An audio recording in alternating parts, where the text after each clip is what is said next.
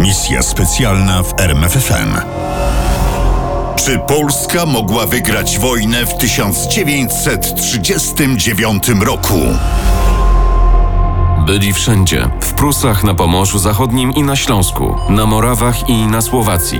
Gotowe do ataku na Polskę dywizje Wehrmachtu stały wzdłuż całej granicy. Obrona tak długiego i co ważniejsze, wygiętego dwoma skrzydłami, daleko na wschód od frontu, była diabelnie trudna, co przyznawał zagubiony w niuansach strategii wódz naczelny marszałek Śmigły Rydz. Jakąż koncepcję mieć można przy tym położeniu geopolitycznym? Ale czy można było sączyć wątpliwości w naród, który ma walczyć? Trzeba to powiedzieć otwarcie, przypominając przy tym słowa niemieckich generałów. We wrześniu 1939 roku Polska znalazła się w położeniu, z którym miałby kłopot nawet Napoleon Bonaparte. Tymczasem inny Francuz, generał Maxine Weygand, zaproponował oparcie obrony na rzekach Niemen, Biebrza, Narew, Wisła i San. Pomysł był dobry, ponieważ w ten sposób armia Rzeczypospolitej wychodziła z pomiędzy kleszczy Wehrmachtu, rozpostartych, przypomnijmy, od Prus Wschodnich po Słowację. Pomysł miał jednak wadę. Byłoby to rozwiązanie czysto wojskowe, nie uwzględniające kwestii politycznych, z którymi liczył się marszałek Śmigły Rydz i z przyczyn politycznych został odrzucony. Polacy musieli pokazać zachodnim aliantom zaangażowanie w walkę od pierwszej godziny wojny. Minister Eugeniusz Kwiatkowski, ten od budowy Gdyni, tłumaczył.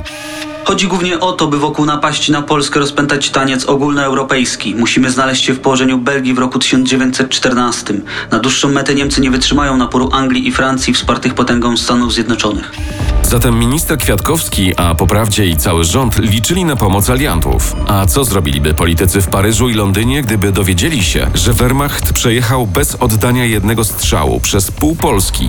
Czy nie znalazłby się wówczas polityk, który zaproponowałby Niemcom oddanie Pomorza Gdańskiego oraz Śląska i zakończenie wojny?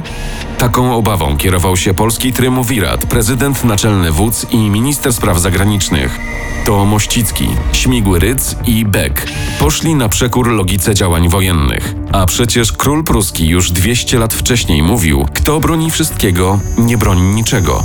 Czy zatem w II Rzeczypospolitej nie było nikogo, kto rozumiałby tę wcale nie tak odkrywczą maksymę? Otóż był. Nosił stopień generała dywizji, był dyrektorem Wyższej Szkoły Wojennej, a nazywał się Tadeusz Kutrzeba.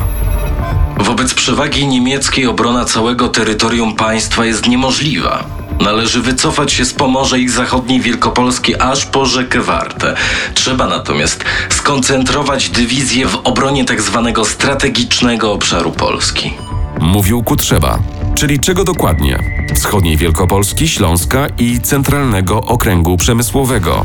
Kutrzeba twardo stąpał po ziemi. Nie ufał francuskim generałom zapowiadającym atak na Rzeszę w dwa tygodnie po mobilizacji.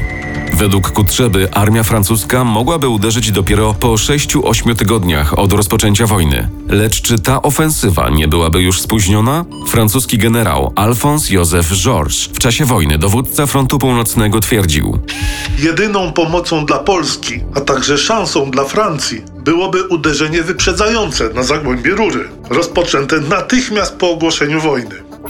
Problem obrony Polski przed agresją III Rzeszy był dość częstym tematem debat zarówno w Paryżu, jak i w Londynie. Na przykład Winston Churchill uważał, że Premier Chamberlain nie powinien dawać nigdy gwarancji Polsce. Dopiero po wyrażeniu przez nią zgody na przekroczenie jej granic przez Armię Czerwoną. Churchill nie zawahał się sprzedać prasie takiego komentarza. Choć wiedział, że Polska nie była pewna, czy bardziej lęka się niemieckiej agresji, czy rosyjskiej pomocy. Stalin istotnie żądał takiej zgody, lecz Warszawa odmówiła, czego zresztą należało się spodziewać. Kiedy dowiedział się o tym premier Francji, Daladier był wściekły.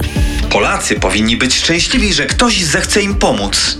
Musiał jednak rozumieć obawy Polaków, skoro dodał: Ponadto i Francja i Wielka Brytania mogłyby wysłać do Polski pewien kontyngent własnych sił lądowych, tak aby w Polsce obecne były siły międzynarodowe, a nie wyłącznie radzieckie. Pomysł wysłania kontyngentu był ciekawą propozycją. Niestety inicjatywa była niekonkretna, a na dopracowanie szczegółów zabrakło i determinacji i czasu. Tak jak Polakom zabrakło czasu na opracowanie szczegółów planu Zachód, czyli wojny z Niemcami. Plan zachodni rodził się szybko, w pewnej improwizacji pod wpływem nagłych wydarzeń politycznych. Zawierał on właściwie jedynie zadania dla poszczególnych armii, zwięzłe wskazówki wykonawcze oraz ogólne zadania armii. Zauważył oficer sztabu, naczelnego wodza Stanisław Kopański. W planie zabrakło rozwiązania tak ważnych spraw jak na przykład Użycie odwodów naczelnego wodza, czyli innymi słowy, gdzie przeprowadzić kontratak o strategicznym znaczeniu. oraz brakowało planu działań w drugiej fazie kampanii. Według założeń opracowanych przez marszałka i szefa sztabu, pierwszy etap wojny miał się skończyć wielką bitwą armii Poznań, Łódź i Prusy w Zakolu Wisły, Koncepcja dalszych działań wojennych, pisał Kopański. Jeżeli istniała w umyśle przyszłego naczelnego wodza i znana była jego najbliższym współpracownikom, to na pewno nie była ujawniona oddziałowi operacyjnemu. Nie była więc e, przepracowana przez sztab ani też przygotowana w terenie. Dlaczego?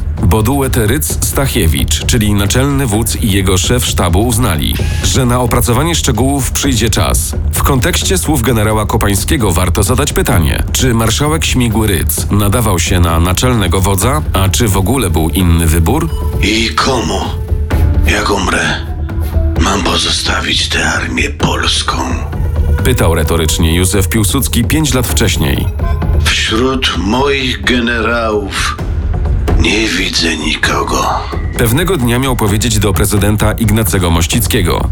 Gdyby mnie zabrakło, to chciałbym, aby wojsko objął śmigły. Ale szybko zmienił zdanie. Sosnkowski to jeden z moich kandydatów na naczelnego wodza. Jednak żaden z tych oficerów i Śmigły Ryc i Sosnkowski nie cieszył się bezwzględnym poparciem Piłsudskiego. Doświadczenie organizacyjne i umysł stratega przemawiał za generałem Sosnkowskim. Śmigły Ryc posiadał doświadczenie frontowe, lecz zdaniem Piłsudskiego wykazywał braki w myśleniu strategicznym. Piłsudski nie znalazł kandydata idealnego, wahał się i w efekcie zrzucił odpowiedzialność za tę istotną decyzję na prezydenta, profesora chemii, który niewiele wiedział o prowadzeniu wojen. A może Piłsudski wcale nie zamierzał wyznaczać następcy? Po co? Przecież w wojsku panuje jasna zasada starszeństwa stopni, a w tym przypadku przewagę miał Sosnkowski, generał broni. Śmigły Ryc był tylko generałem dywizji. Jak się okazało, dla Mościckiego nie był to problem.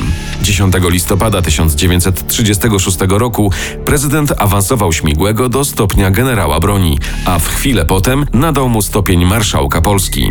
Nowy marszałek, a tym samym główny inspektor sił zbrojnych i naczelny wódz w czasie wojny, zdaniem Kopańskiego, Bardziej koncentrował się na opracowaniu szczegółów szczebla taktycznego niż koncepcji zasadniczej. A poniżej dodał dyplomatycznie i chyba sprawiedliwie. Marszałek, żołnierz o pięknej przeszłości wojennej i dużym doświadczeniu, może zbyt szybko przebiegł przez szczeble hierarchii wojskowej, a przede wszystkim nie miał podstawowych wyższych studiów wojskowych. Ta wspomniana przez Kopańskiego piękna przeszłość wojenna to oczywiście wojna 1920 roku, kiedy to u boku Śmigłego jako szef sztabu III Armii był pułkownik, a potem generał Tadeusz Kutrzeba. Kutrzeba nie od dziś uchodzi za najlepszego, a przynajmniej jednego z lepszych generałów wojny wrześniowej. Tymczasem nie jest to pełna prawda. Krytyczny szef sztabu Armii Łódź, kawalerzysta z bogatym doświadczeniem, Aleksander Pragłowski, mówił o Kutrzebie. Kutrzeba targuje się, będąc w głębi swej istoty człowiekiem niezdecydowanym i chwiejnym, jak ów historyczny Fabius Maximus Cunctator. Nie zdecyduje się na bitwę pełnym sercem i nie zaangażuje się do gruntu. Dużo wyżej oceniał Kutrzebę dowódca Wielkopolskiej Brygady Kawalerii pułkownik Władysław Abraham, chociaż i on nie cofnął się przed krytyką. Skąd w ogóle u Kutrzeby wzięła się niechęć do wydawania rozkazów? Wynikało to z faktu, że dotąd Kutrzeba był albo oficerem sztabu, albo wykładowcą uczelni wojskowej.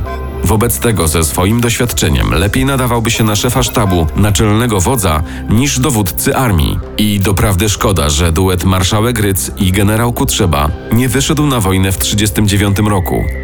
Oczywiście nie wiadomo, czy ta współpraca byłaby tak dobra jak w roku 20, ale miałaby wszelkie szanse powodzenia. Jak to mogło wyglądać? Przede wszystkim rola marszałka Śmigłego Rydza byłaby marginalna. Pierwsze skrzypce musiałby grać Kutrzeba, co praktycznie sprowadzałoby się do tego, że to on dowodziłby wojskiem polskim. A tu pojawia się pytanie, czy takie rozwiązanie było praktykowane? Otóż tak, z tym, że na niższych szczeblach. Sam Kutrzeba jeszcze podczas wykładów w Wyższej Szkole Wojennej uczył. Bywa, że wielką jednostką dowodzi szef sztabu. A potem dodawał. Ale o tym powinien wiedzieć tylko szef sztabu. I tak mogło być w tym przypadku. Generał Kutrzeba prowadziłby wojnę, a marszałek tylko akceptowałby rozkazy. Jak Kutrzeba chciał rozegrać tę wojnę? Tylko stosując obronę ruchową możemy zatrzymać i opóźnić tak znaczną przewagę nieprzyjaciela. Tylko w starciach i potyczkach o każdą wieś, lasek, rzeczkę czy wzgórze możemy zahamować tempo jego marszu i wygrać tak potrzebny dla nas czas. Kutrzeba pisał o czasie, ponieważ wiedział, że tę wojnę mogą wygrać tylko Francuzi nad Renem. Tymczasem Kutrzebę, wbrew jego doświadczeniu, wysłano na front. Dowodził armią Poznań. Przez pierwsze trzy dni generał i jego sztab czekali w Gnieźnie na rozwój wypadków i rozkazy z Warszawy. Nieoficjalna wiadomość głosiła, że sąsiednia armia, Łódź, cofa się pod naporem nieprzyjaciela. Nie wiedzieliśmy jednak, czy odchodzi z wysuniętych stanowisk, czy też z zasadniczej linii obrony.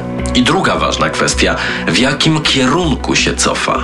Mimo, że Kutrzeba nie znał pełnej sytuacji na froncie, umyślił sobie rozpoczęcie tzw. małej ofensywy. Zamierzał uderzyć na skrzydło niemieckiej 8 Armii dwiema dywizjami piechoty i brygadą kawalerii. 3 września Kutrzeba depeszował do Warszawy. Mamy dobrą okazję do zwrotu zaczepnego na siły nieprzyjaciela idące na Sierac.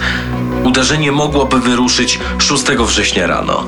Jaka była odpowiedź ze sztabu naczelnego wodza? Nie zgadzam się na zamierzony przez pana generała plan uderzenia armii Poznań. Pisał Stachiewicz. W imieniu naczelnego wodza nakazuję odejście armii na ostateczną linię obrony. Kutrzeba nie rozumiał tego rozkazu. Mieliśmy więc przegrupować się do obrony, mimo że nas nie uderzono, a bito armię Łódź. Dlaczego? O to trzeba było zapytać szefa sztabu generała Stachiewicza. I rzeczywiście Stachiewicz już po wojnie wytłumaczył swoją decyzję.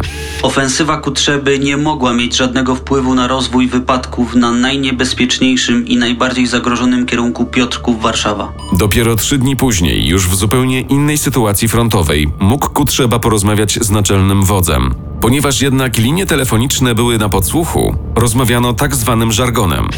Chcę iść na spacer na bawełnę. Mówił Kutrzeba. Śmigły zrozumiał, że Kutrzeba chce uderzyć na łódź. Nie spodobał mu się ten pomysł i z miejsca go odrzucił. Proszę iść na część głowy bydlęcia. Ale marsz na Ozorków, o którym mówił żargonem marszałek, oznaczałby wycofywanie, a nie atak. Dlatego Kutrzeba spróbował wytłumaczyć marszałkowi, że zamierza atakować i pobić Niemców, na co zniecierpliwiony Rydz odpowiedział wprost. Maszerować na Warszawę, rozpoznać, którędy pójść, otworzyć sobie drogę, gdy potrzeba. Zaklinam, aby pan maszerował możliwie szybko na Warszawę. Trzeba było posłuchać wodza. W ten sposób zmarnowano szansę wystąpienia na całego do bitwy z ósmą armią. A tymczasem ósma armia zagrodziła armii Poznań drogę do Warszawy. W tej sytuacji Kutrzeba miał dwa wyjścia. Albo obejdzie Niemców, odchodząc daleko na północ, albo wbije się nagłym uderzeniem w ósmą armię i spróbuje wyrąbać sobie drogę do stolicy. Według rozpoznania Nieprzyjaciel idzie równolegle do nas, na wschód. Nie przekracza jednak Bzury. Prawdopodobnie Niemcy wbili się głęboko między nas a armię Łódź. Kutrzeba chciał bić Niemców, ale na to potrzebował zgody naczelnego wodza i dostał tę zgodę. A tymczasem Niemcy, pochłonięci rajdem na Warszawę, jakby zapomnieli o armii Poznań. Operacje w Polsce przyjęły wczoraj w wielu miejscach charakter pościgu. Pisano w raportach sztabowych. Najbardziej wysunięte czoło Wehrmachtu, przebijające się wielokrotnie przez tylne straże wroga, osiągnęło w różnych miejscach Wisłę, pomiędzy Sandomierzem i Warszawą. A co z armią Poznań? Pytano depeszą z Berlina i otrzymano odpowiedź. Przeciwnik w najwyższym pośpiechu przerzuca stamtąd swoje jednostki na wschód, zatem nie należy się już obawiać zagrożenia dla głębokiej flanki ósmej armii. A jednak mimo tych uspokajających raportów szef sztabu Grupy Armii Północ Erich von Manstein miał nieokreślone przeczucie, że coś się szykuje na północnej flance. I miał rację. 9 września rozpoczęła się kontrofensywa nad Bzurą, największa bitwa września 1939 roku. Niemcy byli zaskoczeni polskim atakiem i dopiero następnego dnia powiadomiono o tym fakcie sztab Grupy Armii Południe. Dowódca grupy Armii Południe, feldmarszałek von Rundstedt, był wściekły. Bez względu na okoliczności pędzicie na Warszawę, Krzyczał feldmarszałek. a nie zwracacie uwagi na to, co dzieje się na północy. Przestraszony ofensywą Kutrzeby dowódca 8 Armii prosił feldmarszałka o dywizje pancerne, ale ich nie dostał. Rundstedt przysłał mu jedną rezerwową dywizję piechoty i ocenę położenia operacyjnego. Kryzys, być może nawet duży, z punktu widzenia operacyjnego nie miał żadnego znaczenia. Wręcz przeciwnie. Sytuacja ta pozwoliła nam nawet przekuć ten kryzys w wielkie zwycięstwo. Wszak w końcu udało się zlokalizować i związać walką duże siły przeciwnika jeszcze na zachód od Wisły. I rzeczywiście bitwa nad Bzurą nie przyniosła Polakom szansy na przedłużenie kampanii, a zakończyła się zamknięciem w okrążeniu i zniszczeniem Armii Poznań i Armii Pomorze. Przed południem 18 września 1939 większa część armii Poznań dotarła pod Modlin. Pisał Kutrzeba. Wygłodzona i wymęczona masa wojska ciągnęła poprzez Puszczę Kampinoską ku przeprawom na Wiśle do Modlina. Armia polska jako całość była rozbita. Od poprzedniego dnia, 17 września, trwała ofensywa radziecka. Francuzi nadal stali na linii Maginota, a przecież Hitler wysłał przeciwko Polsce gros dywizji na zachodniej granicy Rzeszy, pozostawiając tylko nieliczne i słabe jednostki. Właśnie ten fakt podczas trzech krwawych tygodni września pozwalał Polakom ufać w powodzenie ofensywy armii francuskiej i w rezultacie zwycięstwo w wojnie koalicyjnej, bo właśnie do wojny koalicyjnej byliśmy przygotowani we wrześniu 1939 roku, gdyby tylko Francuzi chcieli się ruszyć. Misja specjalna w RMFFM. Na tropie największych tajemnic historii.